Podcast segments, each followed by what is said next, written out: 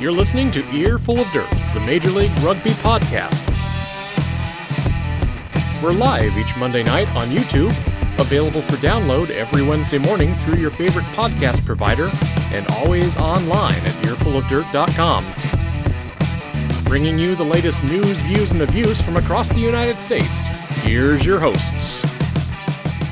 And we're live. Welcome to Earful of Dirt, the Major League Rugby podcast. Thank you so much for joining us.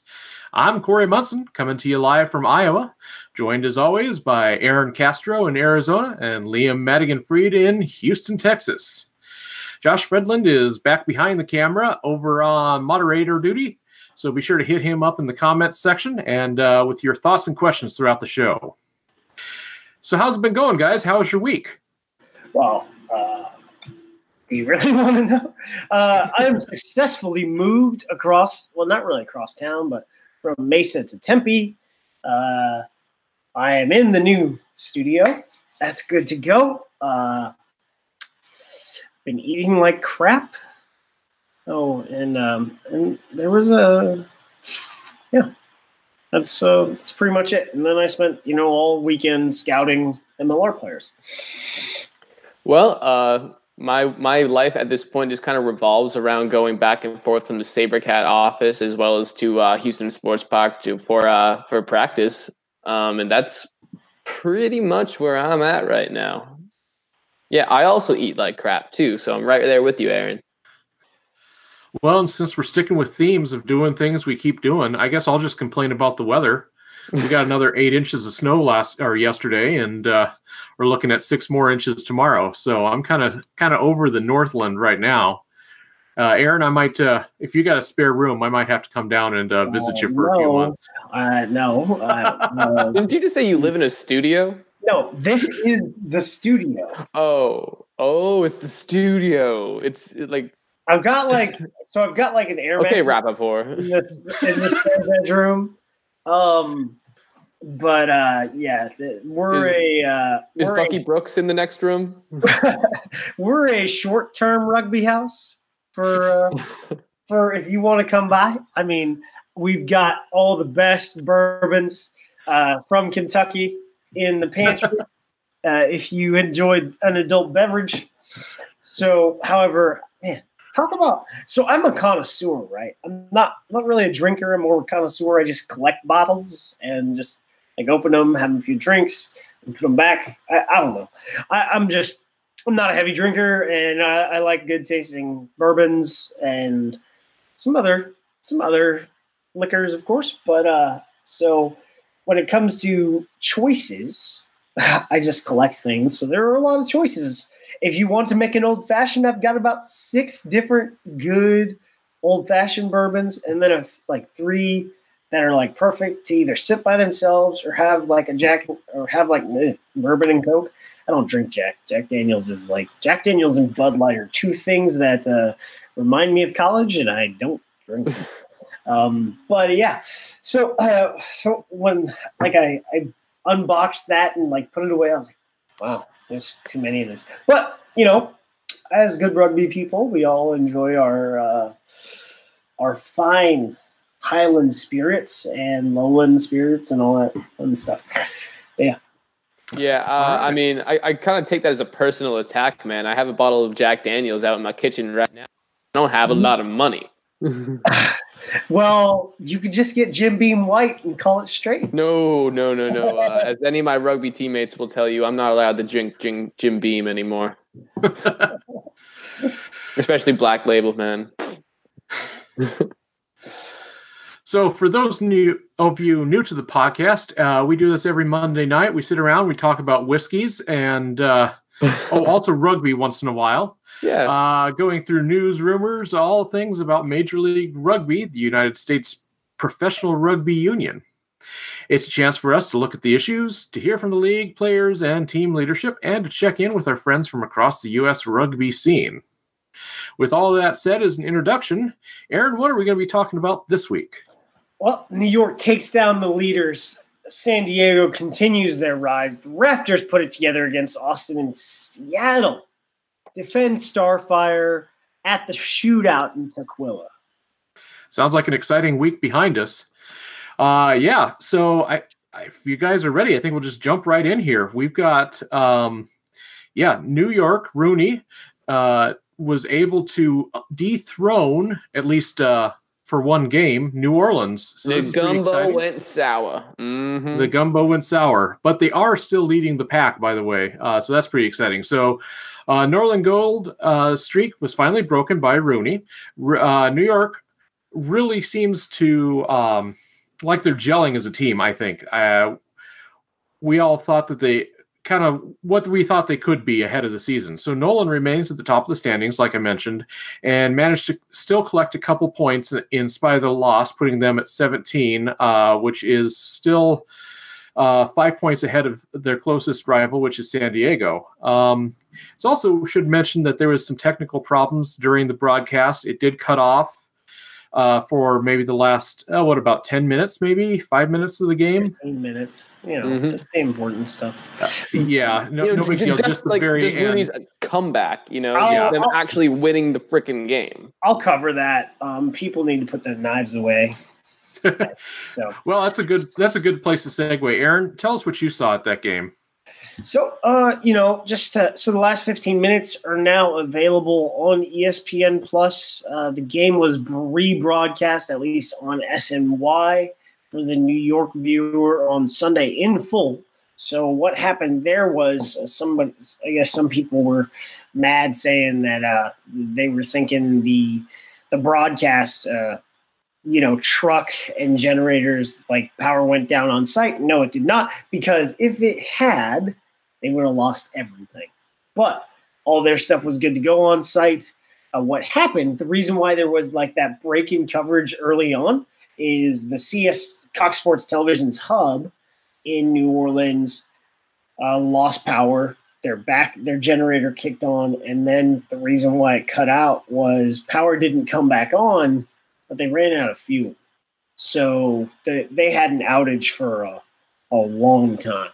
So it's, I mean, the game will be uploaded to YouTube, of course, you know, within MLR protocol, usually sometime the week after. So uh, either tomorrow or Wednesday, probably latest Thursday, you'll be able to watch the whole game in full on uh, on YouTube. But as I said, the game has been uploaded to ESPN Plus, so you can get your last 15 minutes for ESPN Plus subscribers, or if you're an SNY person in New York, I don't I don't really know how you guys do your thing, but it's it's up. But getting to the game, when you look at this game, we all picked NOLA uh, to go forward and reign at 4 0. Uh, they definitely had their chances. Uh, you, you know, Corey, you mentioned, you know, New York being who we thought they were. I disagree. and here's why. New York remains a deeply flawed team. You saw that up front uh, in the scrum. Uh, you know, loose head, uh, Mr. Rochford, Roch Rochford, um, him. Like uh, both both their starting props on the day were having some issues against Nola's props. Granted, I will point out in the stat sheet they didn't lose any of their scrums. Uh, against New Orleans, but they were having issues. They ended up conceding a lot of penalties early on in the match at the scrum.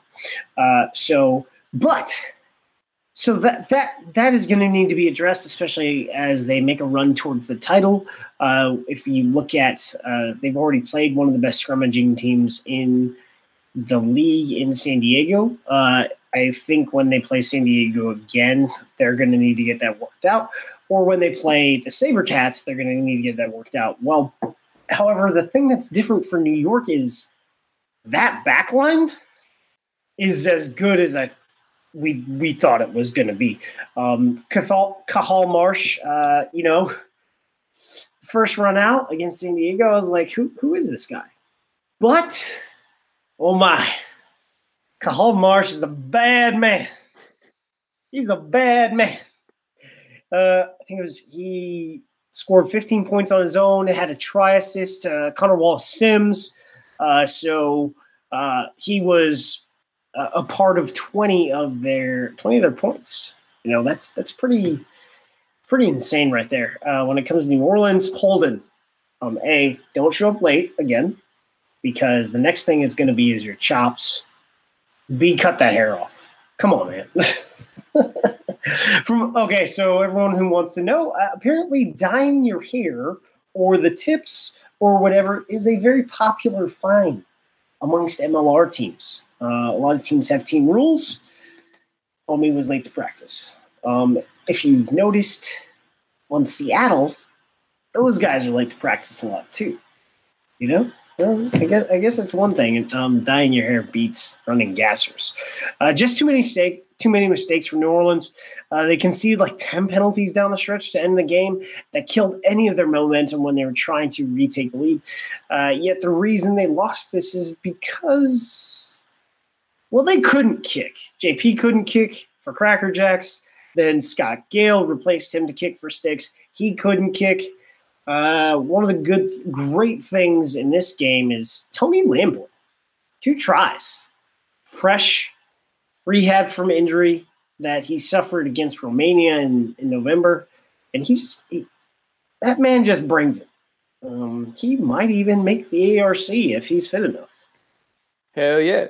Uh, so from my end, I was just gonna say it was a shame that NOLA wasn't able to come out on top in this one, uh, especially because they returned some really good players from the ARC.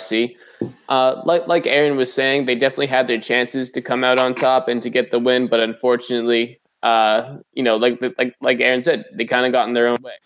Uh, well, however, one factor you got to consider is that Rooney has had a ton of rest. Uh, this is only their second game in four weeks now in in Major League Rugby, if I'm correct.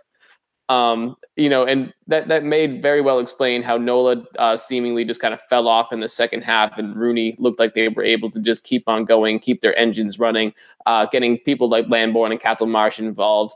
Uh, Rooney's Paddy Ryan and Connor Wallace Sims, though, are two people that I'm really excited about. You kind of have two really wild physical presences on both the inside and the outside. Uh, Wallace Sims, in particular, is somebody I love watching. He's a constant threat. In Eddie Ryan didn't play, dog. What? Oh no, but but just in general of having like people like on the roster. Um, but no, but like in, in like, like like like what I'm saying though, Connor Wallace Sims on the outside is a total threat, like like of the majority of the time, and people have to account for him. And I think that's one of the things that makes def- defenses kind of spread out uh, when they're playing Rooney is they have so many play, uh, playmakers on the outside that can just tear you up at a moment's notice. Fair points. Fair points. And uh, Aaron, Josh, thanks for that uh, correction coming in from the back end. So, uh, the next game of the weekend was uh, Legion facing off against the Utah Warriors. And uh, this one, San Diego came out on top, 21 10. And honestly, I'm not going to lie about this one, guys. I spent the first half of the game just trying to figure out who was wearing red and who was wearing black on the field.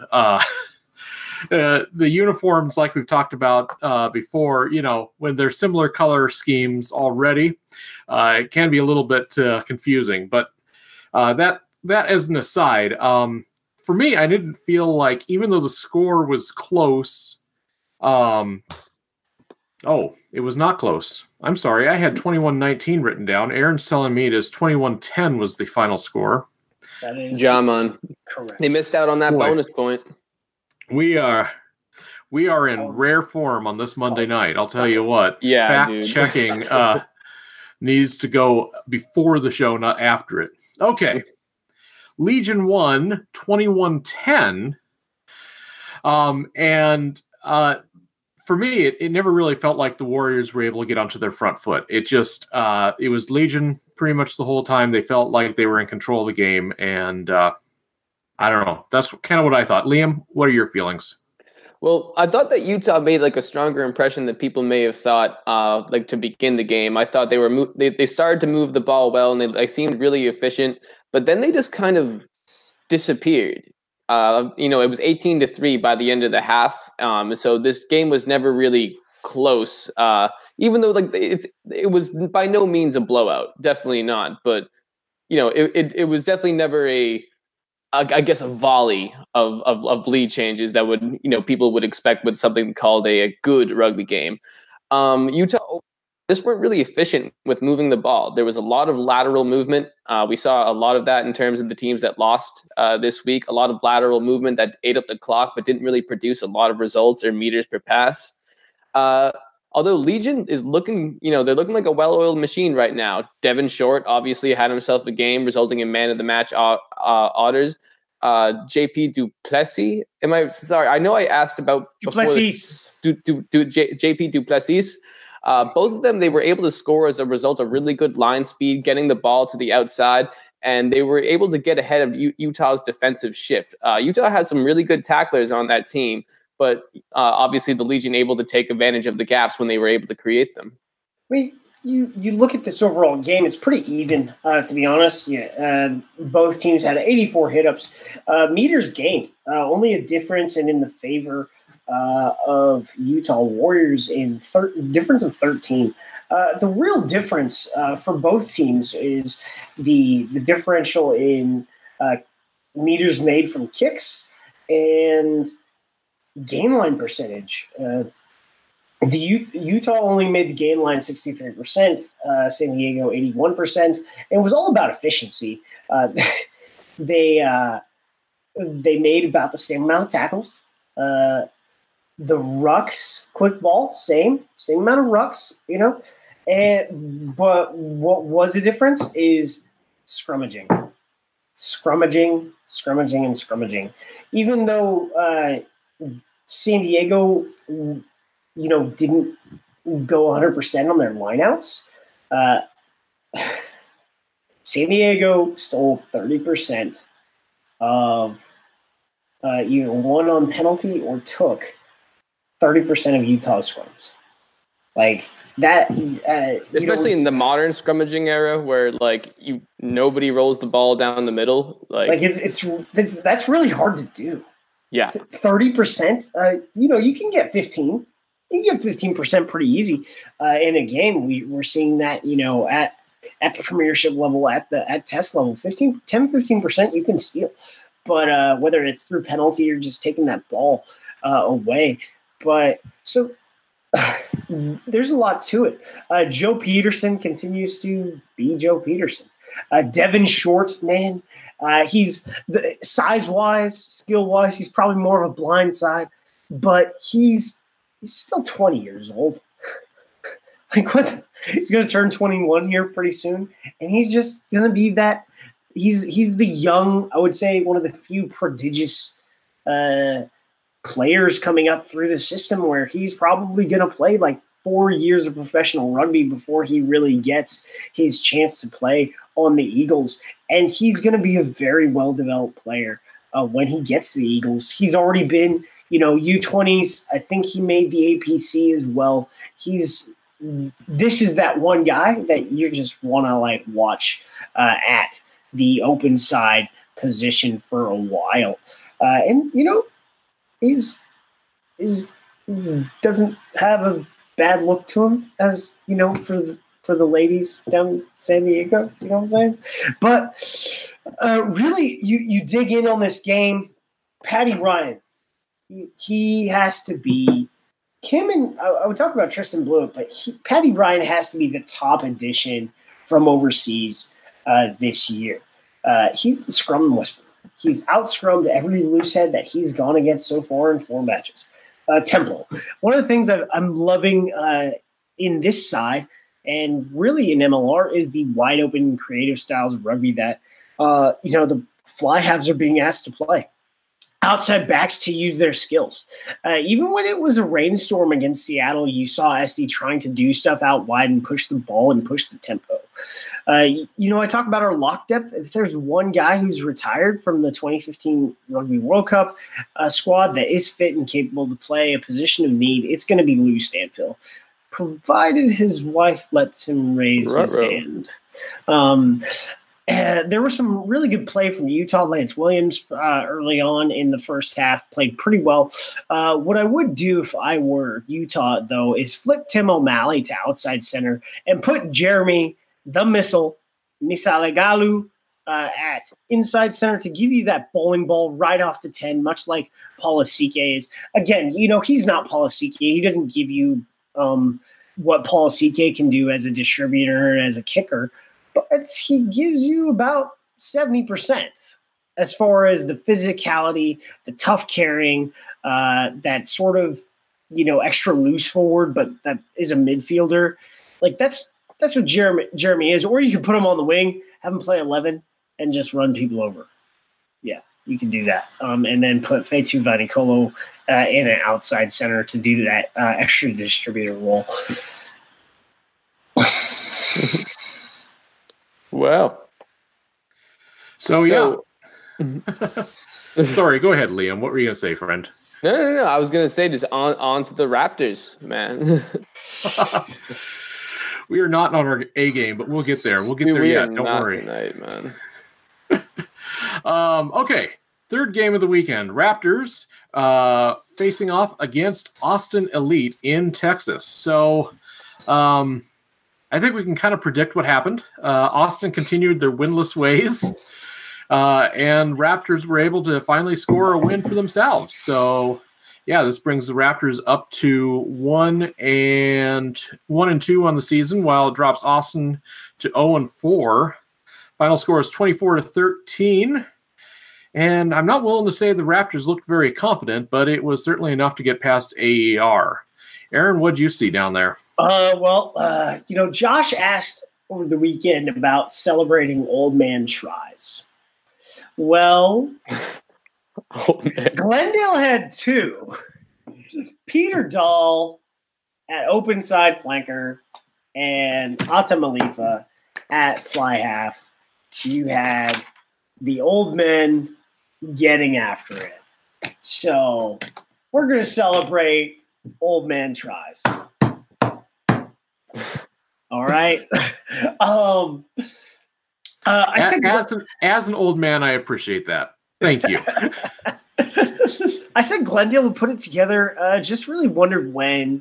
Uh, if you watched their first two games, knew what they were trying to play. Trying to play attacking rugby much better than they had been. I mean, you know, in season one, they could attack, but their system was very rigid, and uh, what they're doing now requires, uh, you know, Will Magie and now Ata Malifa, and you know their their backs to just be a lot more dynamic because they're trying to dictate the tempo and just you know i guess do what uh, do what everyone else is doing and score a lot of tries. Uh, i've also said that you know austin is going to put it together. Uh, i think they will. I don't know when. It's probably the back half of the season. They're probably going to uh, win four or five games maybe six and they're going to spoil some people's lunch, and it'll be funny. Uh, but they, they're just these two programs are in different places in their development, and Glendale has plugged the right holes with the right guys. Uh, Ata Malifa being their their starter at ten uh, rather than Mickey Bateman uh, from last year when Will Magie was off is you know it, it really is a difference. Even though Mickey Bateman and Jake Chrisman, when they had to, when those two young guys last year had to both start together, uh, you know, they won a game at San Diego. You know, they beat they beat Seattle uh, pretty bad at home. You know, so yeah, the young guys again are are making it uh, making it known what they're doing. Uh, obviously, Jake Chrisman has moved on to Utah. Uh, Mickey Bateman was on the bench uh, for Glendale this game, but Carlo Denician, yeah, he was in the. He's a scrum half. Uh, started over Sean Davies the last two games. and well, not over Sean Davies, but for Sean Davies, since Sean Davies with uh, the USA Eagles right now. He was in the Glendale Under 20 Academy last year. We didn't see him at all. Uh, and does he do in this game? scores a try. I think it was a try assist. Uh, kicked for uh, kicked for sticks twice. Uh, he only went fifty percent, but that kid can play. Like when you're talking about a young scrum half coming into uh, the shoes of, you know, the knock-on starter of the national team, that that says a lot. Good for him. Dylan Tycotto Simpson, one of the inform fullbacks in the league, and he's He's he's got things. He does things. Uh, he was in the right place. Uh, ball was fed to him by Carlo off a off a scrum. He was on the on the wing with a great support line being run by Harley Davidson. Perfect offload for a try. Like uh, he he was where he needed to be. Uh, when it when it comes to Austin, ugh, uh, scrummaging going okay but uh, the, there's just the they, they they really people talk about the I guess the hinge connection. I would say the the connection throughout the attack isn't there. Defensively, they're okay, but they just can't. They're going to have to get. They're going to have to score first, and it's going to have to be a try with a good conversion to and just hold on to it because they're they're really not going to be able to score anyone right now with the the disconnect. And there's going to be some more disconnects in camp as guys come in and out for the ARC. Uh, they really won't be settled down till uh, probably April. So, yeah. Yeah. Well, uh, as some MLR fans uh, who are as hardcore as us here on the show uh, may have noticed, is that there was only an hour difference uh, separating the uh, separating the beginning of the Austin game and the Toronto game. So I watched the first half of the Glendale uh, Austin game, where until I switched to Toronto versus Seattle. But from what I saw in the from from what I saw in the first half, though, Austin continues to display the, their talent uh, on the outside as well as in the scrum, but it, there's just never any kind of consistency in which they can actually put an opponent away. And Glendale is a team that, you know, week in and week out sees problems with discipline, especially in the breakdown. And they give their opponents these chances to score points and these chances to win, which is a big reason why they started out at 0 and 2. Uh, so honestly, uh, so so honestly, I think Austin, they're kind of showing us you know more and more that it's it's not flukes that they're that they're losing these games. They're losing these games for themselves because they're not taking advantage. Uh, they're not taking advantage of the opportunities that are always there presented to them because they've been they've had these opportunities to win these uh, games week in and week out as opposed to teams like I don't know like like like like the Warriors this week where they were never really truly in the game uh, yeah, no, Austin need, needs to learn how to finish uh, games. Uh, unfortunately, it was not really the case this uh, this week. Glendale was hungry for a win. They were going to take advantage of a you know of a bottom of the barrel team. Like Aaron said, there was some definitely some great old man tries. I'm really impressed, however, with the young guy Mika Kruse, who the big knock on him last year was just his game is still very raw to a degree that's still true this season, but I see him playing a lot more stable of a game, finding himself in position to actually, uh, you know, to actually make an impact. So um, I think I think Glendale has a really really bright future as long as Kruse stays within the United States and with and with the Glendale Raptors. He had a great game. He cleaned up his handling. Uh, he didn't really have any issues when it came to the ball. He was a very physical runner. Did he get stronger in the last two weeks? Looks like it, man. Um, pardon me. Uh, early uh, earlier on, I, I, talked about Bateman starting at ten for Glendale last season. Uh, no, he uh, he was a backup last season. Uh, that was Maximo de Acheval who stepped in at ten for Will Magie. So there you go. Uh, moving on to the last one. Yeah. Uh, so for the last game of the weekend, we were up in Seattle uh, for Seattle versus Toronto. And uh, I guess if the weekend had to come to an end, uh, this is a hell of a way to go out. It was. It was definitely, in my opinion, it was the best game of the weekend. It was a very lively match, a lot of action, a lot of scoring, and it was also a very Canadian affair. There was a lot. Of, there was a lot of guys from up north came down for this one. Um, ultimately, Seattle did prevail at home, thirty-five to thirty. Uh, but honestly, victory was not assured until right to the end of the game. So, Liam, lead us off. What did you see? So when you say a really Canadian game, I just got this image of guys hitting each other, and every time they do this, oh sorry, oh sorry, sorry, there, guy, sorry, sorry. But if if, if so, meant- so like Canadians are very polite, Islanders are very polite. I mean, they'll they'll literally lay you out and uh, then they'll like after they stomp on you, they'll, they'll pick you up and say, "Hey, hey, I'm sorry about that, mate. Sorry, sorry, sorry." yeah. So anyway, this this was the game that I edited for Fitzy's uh, film study today. Uh, the first thing I noticed is that Toronto is much more productive when they're running up the middle. Um, they have some really talented forwards in, in that pack. Um, Gannon Moore, unfortunately, was kind of kept I, I don't want to say he, he, he was kept down because he definitely had a few good carries, but he definitely wasn't the kind of impact that we saw the week before when they got their first uh, when, when they got the win. Um, all, honestly, there just wasn't a lot of pr- productivity to the outside. I felt like there was a lot of lateral passing, and a lot of their you know big big territory gains were the result of some lucky kick chases. Uh, when the second cat half came around, though, what I really noticed is that those kick chases that you know had good results in the first half, we're starting to see some more adverse results in the second half. Uh, they were they they had kicks going into touch. They had some lineouts stolen. Uh, they just stopped. They did overall. They, like, like I said, they just stopped being efficient in the second half, and they ate up more clock than they actually gained meters. So, and that's just a recipe for disaster every single time. I sort of wait. Did you just talk about Gannon Moore playing for Toronto? What? Yeah, yeah Moore for Toronto. Yeah, not Gannon Moore, Dan Moore. Dude, I'm I'm I'm sorry, man. It is a frick. I'm exhausted today, man. Uh he's. You're lucky they play. you're lucky they play the same position. At least, dude, for, at least one of them's not a hooker. We're all effed up with names tonight, man. Uh, so, um, Dan Moore, um, played yeah. Well for. They, they but uh, they contained Dan Moore to like to a much greater degree than he was last week, and you know that definitely was evident. But like he, he definitely had a few good carries, particularly on an inside pass uh, uh, from Toronto. Was able to get, I think, a good eight to ten meter gain.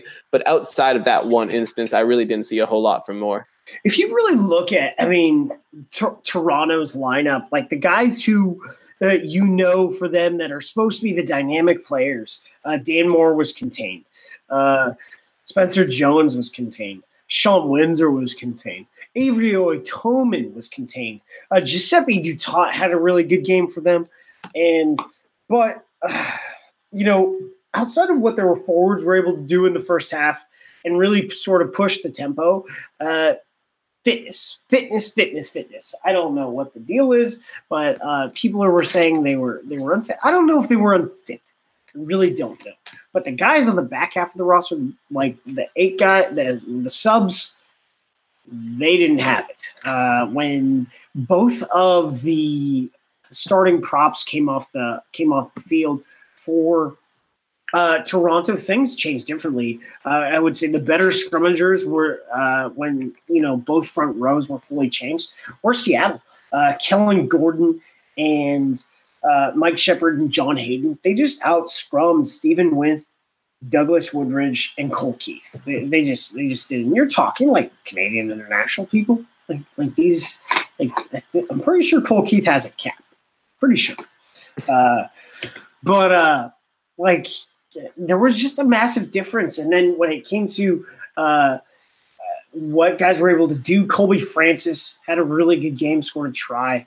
Uh, number eight for Toronto, and uh, you know, as as Liam said, uh, a lot of their good gains was running through the middle, uh, and you know, when they went uh, laterally, they really couldn't.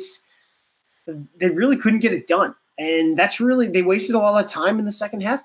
Uh, right when you thought they were going to push the tempo after, uh, you know, Sam Malcolm uh, put up those two penalties following Andrew Ferguson's try. Uh, L.A., where did Ben Cima come from? Because he had some, some really bad play in the first half. Uh, but in the last 30 minutes, Ben Cima played like uh, you know, like we've seen him play rugby at the test level, and what he should be should be playing like. I, I said, you know, if Ben Cima plays like that, uh, well, he would be in contention for Eagles fullback right now. Uh, uh, Seattle stepped on the Arrow's throat uh, in the, the, last 20 minutes. Uh, Shalom Suniula uh, in at the end of the third quarter scored a try off a sweet Brad Tucker assist. And then uh, Cima, you know, gets the ball at the right time. And, you know, like I, I think I mentioned last week that it seems that all of his friends from all those years in age grade rugby, now that they're playing professional rugby against him, or just, you know, I wouldn't say targeting him, but just showing their frustration at uh, at Ben. And I think that's, but the difference is, is he started to like, I wouldn't say he started to realize this, but he started to play like he knew that this is just going to happen and he needed to lay the wood, you know, back. And he did that, right?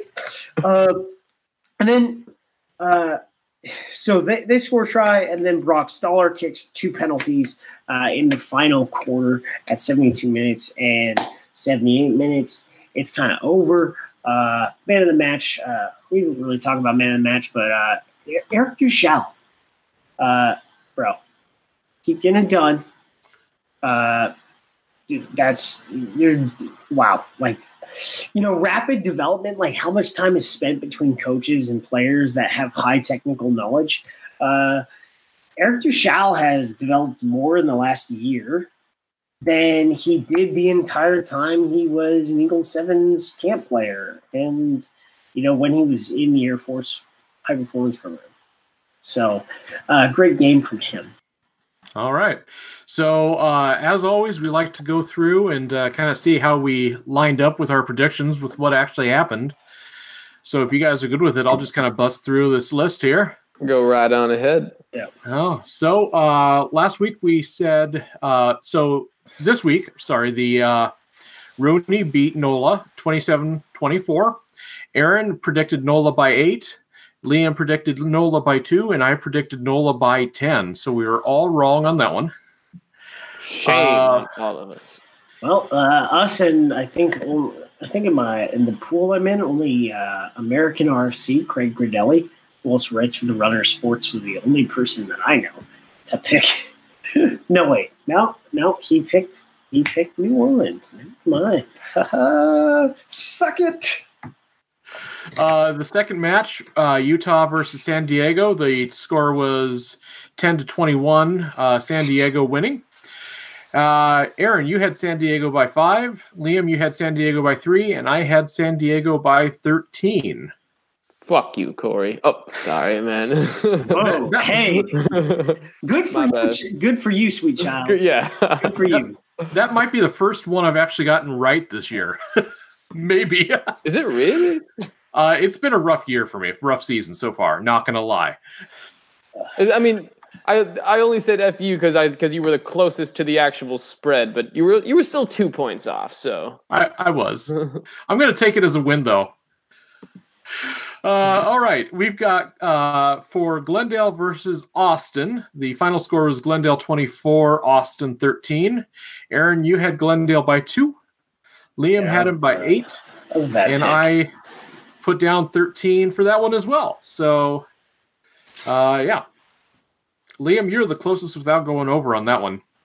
Mm-hmm. Uh, what's it called? What's that show called? Uh, Wheel of Fortune rules. There you Pri- go. Yeah, Price is oh, right. Price is right. Yeah, I don't know. We're just gonna keep correcting you all damn night. Uh, dude, the only times I ever watched those shows when I was like homesick from school, so I was like half fever dreaming during every single episode. So, what do you want from me? and then uh, the final game, uh, Toronto at Seattle, uh, which turned out to be uh, 35 30 for Seattle. Uh, Aaron, you're the one that called that one. You had Seattle by three. Liam, you had Toronto by four. I had Toronto by two. So yeah, so we're good all, work. We're all terrible. We're, we're all, no, we're, no, we're all we're all even. I guess. What, what yeah, what that's it's, it's three and one uh, across the across the dealio. I think. Mm-hmm. Um, no, uh, you are two and two. All right.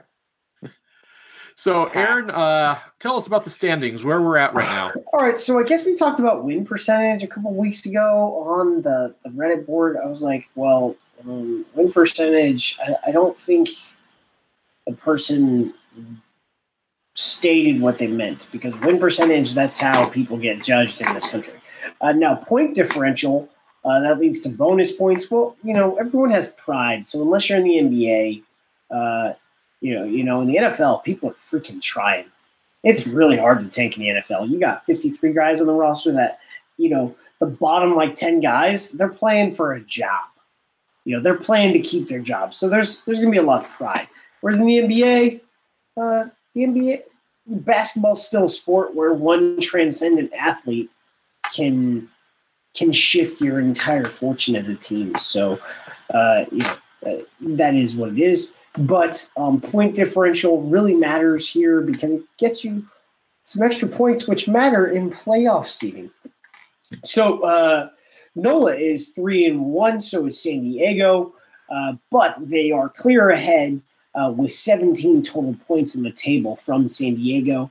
Uh, San Diego's at 13 points. Second, Seattle moves up to third, although they are two and two. They've got 11 points. New York, uh, with their win, only moves up to fourth with eight points on the table, but they are like a game and a half back of both uh, New Orleans and San Diego. Glendale jumps up again to fifth uh, with seven points. Uh, Toronto slides down uh, to uh, sixth, really, but really tied with Glendale at seven points as well. And then Houston has five points at seventh, and Utah four points um, from their victory uh, against Austin when in round two or week two of the season. And then Austin is uh, they're adrift. Dos. So Dos you know, points. it's one one interesting number I'm looking at here on the chart though is the fact that uh, New York's played two games so far, um, compared to the one, two, and three spot, which have all played four games. And so the points they are capable of collecting, um, New York is capable of collecting, is substantially lower than um, the other three ahead of them as well. So you got to wonder as bye weeks come on for the other teams, what that's going to do for RUNY. Uh, they could see them their fortunes uh, looking better very quickly. Yeah, uh, you know, someone mentioned, uh, you know, you've got to be sh- like just pissed off that your total point differential for Austin is just 24 total points across four fixtures. So you're losing on average, you're you're losing your game by six points. Obviously, the the game against the Raptors kind of like skewed the average, but they've you know they're there, right? Sort of how we talked about Houston last season being there. Because their point differential, I think, was like the average was like five, like four and a half or five points for every fixture for, you know, yeah. Continue. so right, come- uh, hold, hold I was just going to say a question I want to pose to you guys though is who out of the top four do you see most likely to fall out of the playoffs, and who in the uh, in, in who in the bottom five do you see as the most likely to get back into the uh, back into the playoff contention? Um, I think right now, um, based on four weeks worth of fixtures, it's it's got to be it's got to be Glendale and, and Seattle swapping spots uh, because you know uh, Glendale can score a lot better.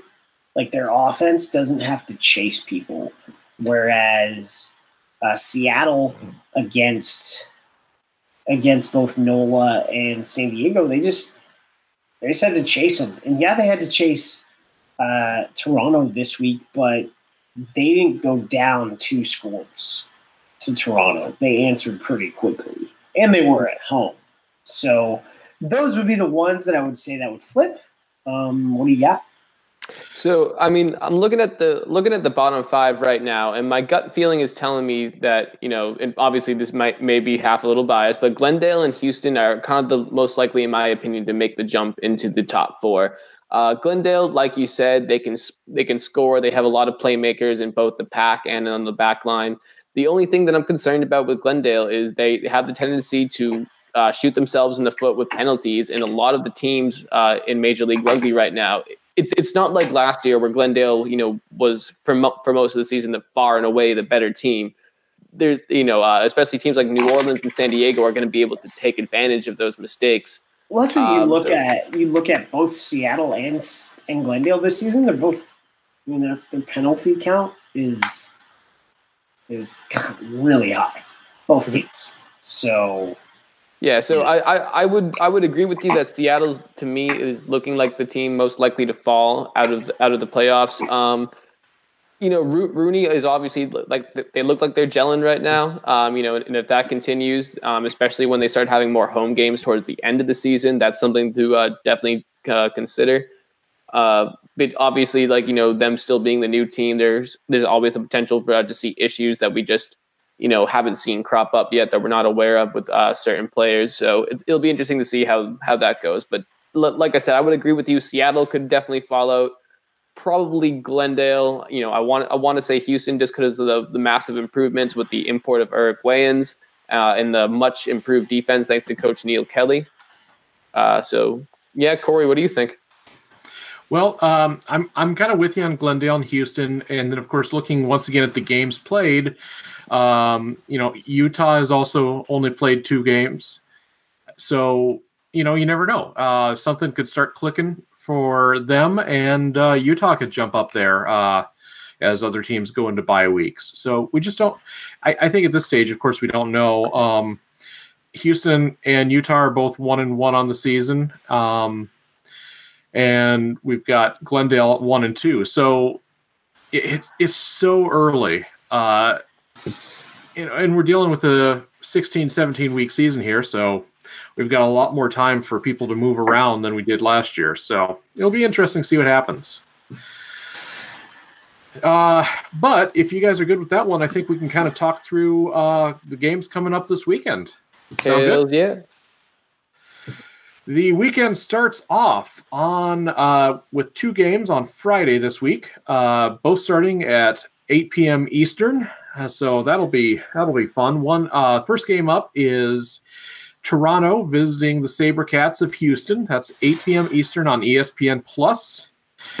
Um, I'm going to go ahead and say uh, Toronto by seven on this one. Uh, Aaron, what do you think? So this is really a must-win for the the SaberCats. I think it's just just for for a lot of reasons. Really, a big one is local publicity. Uh, you know, you're you're seeing it. Uh, you know, Austin's dragging on getting people to the stand, but they're they're 0 4. So it's really hard to get behind a team that is on 4.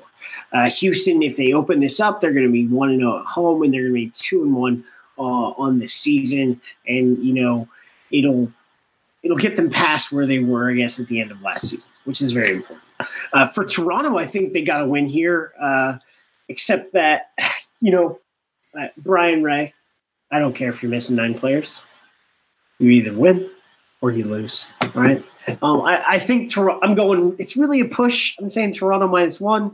Uh, if if those props that went off injured against Seattle come back and they're healthy, and Rod Brewer comes back as well, uh, then you know they've, they've got a chance. The real question is how many people is Kingsley Jones going to call back into uh, Canada's side this week?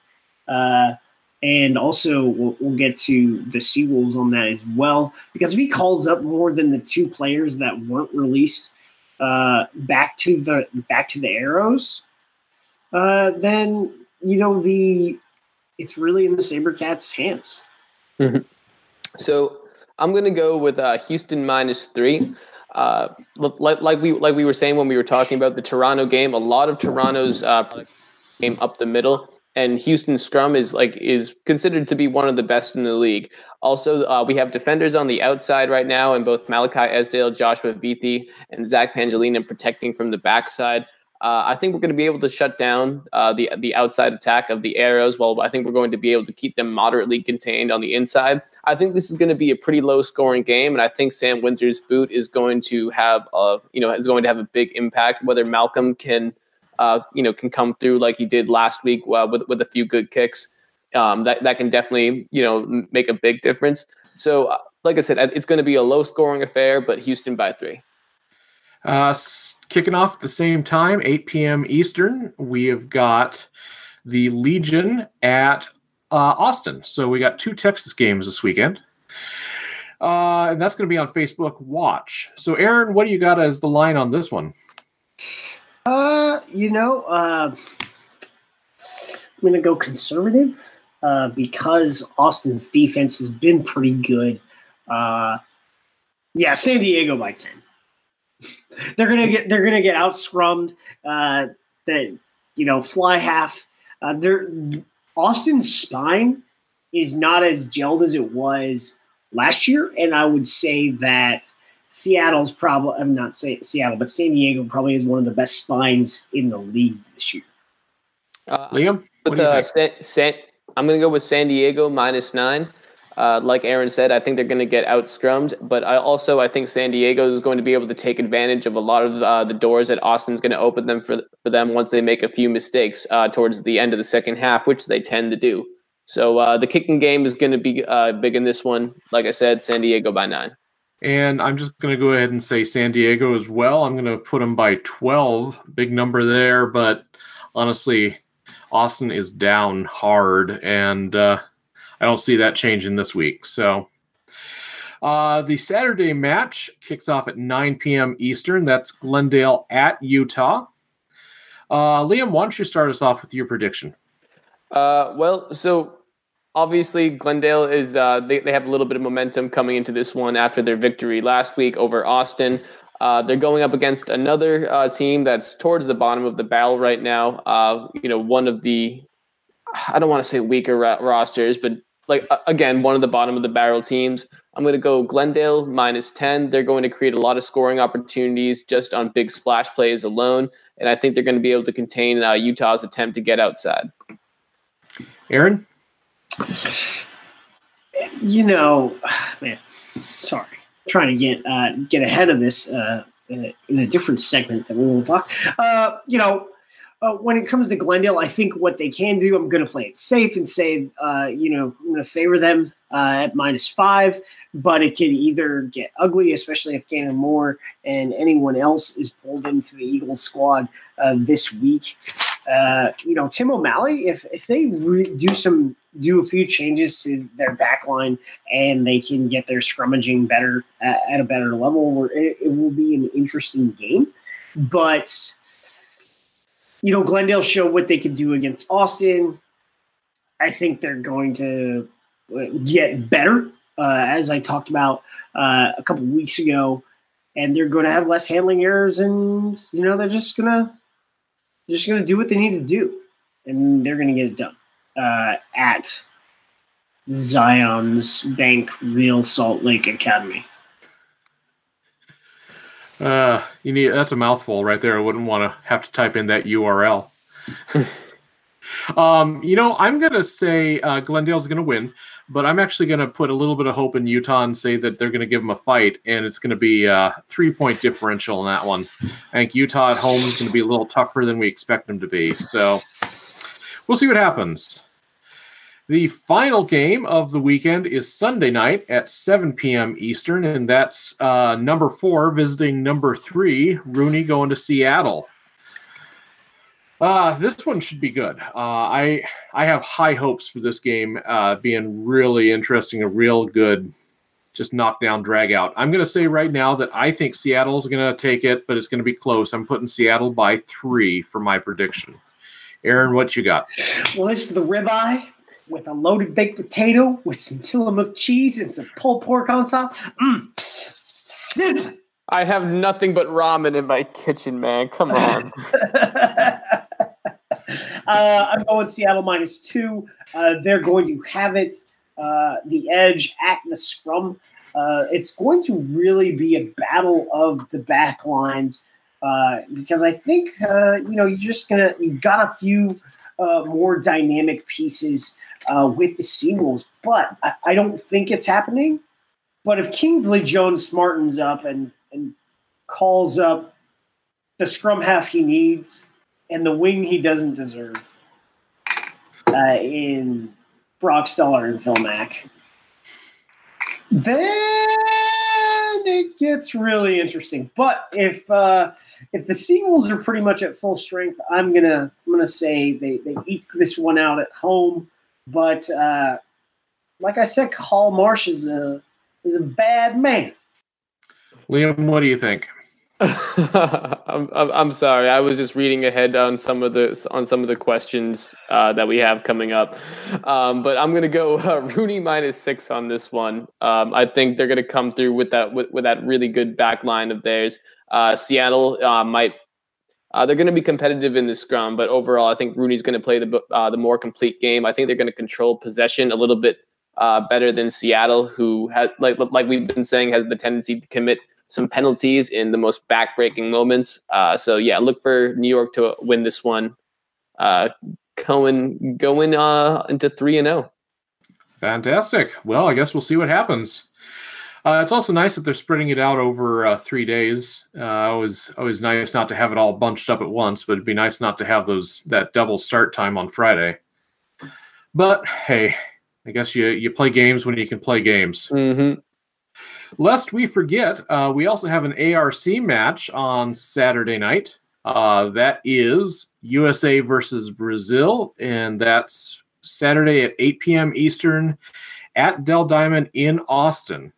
So, uh, yeah, who wants to start us off with that one? Oh, all right. Uh, well, I've got press availability with Gary Gold tomorrow, so um, gonna pick his brain and Blaine Scully's brain about what they think about this game and what their what the work-ons are uh, from Argentina 15, and uh, you know. I'm going to go USA minus 15. Uh, we're going to get it done uh, at the scrum, unlike our friends uh, Les Rouges uh, from the north.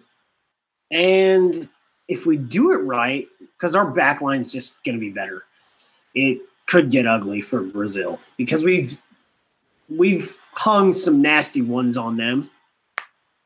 Um, so I expect uh, I expect us to come out hungry and want to make a statement and to be the I guess the the test side winner of the ARC. Uh, we may not end up being the, the tournament winner, but we will be the the full international side that wins the rest of the tournament tournament in dominating fashion. Uh, I'm gonna go. I'm gonna go with uh, USA minus 13. Uh, I'm mainly just kind of basing this off past games that I've seen between the USA and Brazil uh, like our our back line, like like Aaron said, is looking pretty good. So uh, I'm going to give us the double digit win. And apparently, I'm being the pessimist here, and I'm saying USA is only going to win by ten on this one. So. um, I guess uh, we'll see what happens, or we'll read about it afterwards, since you know it's on Flow and none of us actually subscribe. So, is, is Flow still a thing? Uh, um, depends on what time of month it is. I I guess it is. Um, there's yeah. I mean, so if you want to watch this game and you're in the United States, it's on Flow Rugby. Uh, however, the other ARC games are on ESPN Plus or ESPN Three, one of the two or both. Uh, if you are outside of this country, you can watch it on the World Rugby website for free. So there you go. Um, that's uh, what we're dealing with. I just, uh, you know, so before the rugby channel, before this flow purchase of the rugby channel, the America's Rugby Championship was on ESPN three, three years ago, before ESPN Plus was really thought about, or yeah, three years ago. Mm-hmm. And all you needed for ESPN3 at the time was an internet connection because all the internet companies did whatever they needed to do and you know they they paid it for you. And now well this I don't know. It I this subpar streaming company is completely oh, holding oh, this, this is this is what I gotta say is yeah. that the production level that is being put into it, whether it's the transfer of another feed into the Flow mainframe, since I know that the uh, rec- the commentators are recording the remotely uh, at an ESPN studio. The feed transmission through the Flow server down to you, the end user, is not working. And I know what Flow does for track and I, it's like, guys, I know what you can do production wise.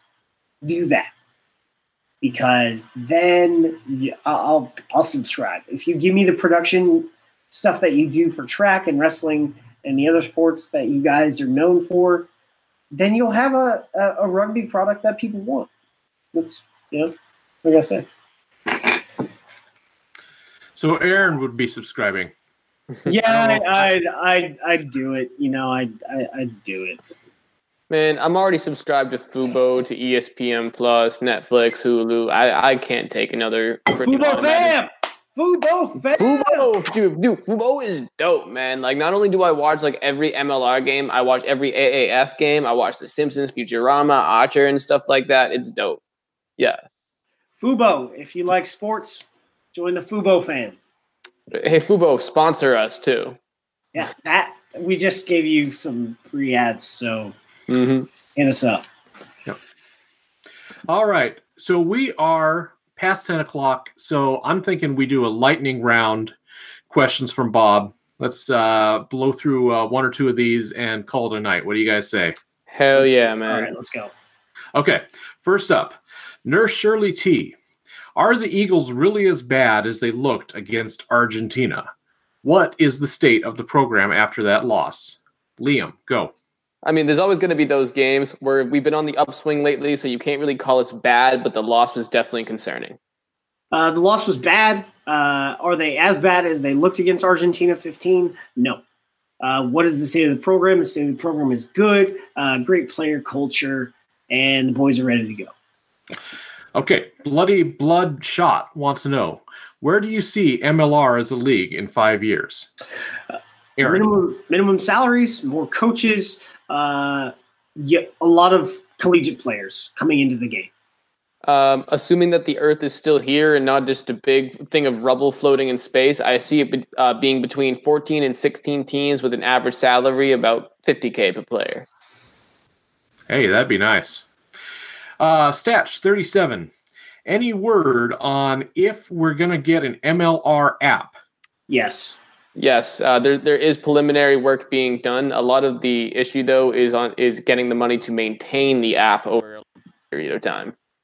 Okay, a couple off Twitter, real quick. Uh, Trevor McDonald at at Real Blueberry 52. Crawfish, shrimp, catfish, gator, or chicken rugby gumbo. What's your preference? Uh, I guess shrimp, dude. I'm I'm from New England, man. A lot of crawfish, gator, chicken rub, gumbo. That is foreign to me, dude. Um, so gator and chicken similar in taste. So let's just go deep south. Uh, crawfish and gator rugby gumbo. Gator. Completely sidetrack. I know we're doing lightning, but I had fried uh, crawfish when I was in Texas. It was fantastic. They like wonderful. the crawfish down here, dude. Definitely. Okay. Uh, final question of the night off Twitter. Adrian Thompson at, at Wordly01. Can we expect that when the right coast, oh, the right coast Paddy Ryan and the left coast Paddy Ryan meet up for a match, that they will join into a single super Paddy Ryan? No, you need the other Paddy Ryan who plays in Ireland to come. So you have three Paddy Ryans to form the the Super Paddy Ryan. We're now sub Super Paddy Ryan. Which one of them has the Infinity Stone, though? That's Oh. that's that's the main question. Oh, Since there's three of them, I'm feeling like this might be a more of a Triforce situation. oh, oh. All right. Okay. I think that's it. Fellas, any final thoughts on our way out tonight? Uh, Six Nations on this weekend, so get up early. Uh, sit sit on your couch on Saturday and watch Six Nations, ARC, MLR. Uh, Friday, you've got two matches. So uh, the Austin match is on Facebook, so you can watch that on Saturday also. Uh, but it's been a great four weeks of Major League Rugby, Mhm. and get after it. It's hard to believe that's uh, that like 25% of a few of the of the teams in the league uh, of their season has already gone by. Um, also, I'm starting to say the word mate in normal conversation without any irony, and that's kind of weird. Uh, yeah, I'm just gonna roll with it. Um, and I'll just give a quick shout out. We do have new content coming from our sister pod, Enla Melee. Uh, so they'll have a new episode out uh, this week, and I believe another new episode out next week. So be looking for that for our Spanish speaking friends. Uh, and with that said, on our way out, please note that all opinions expressed on this broadcast are those of the hosts and the guests and do not necessarily reflect the beliefs or practices of Major League Rugby teams or the league.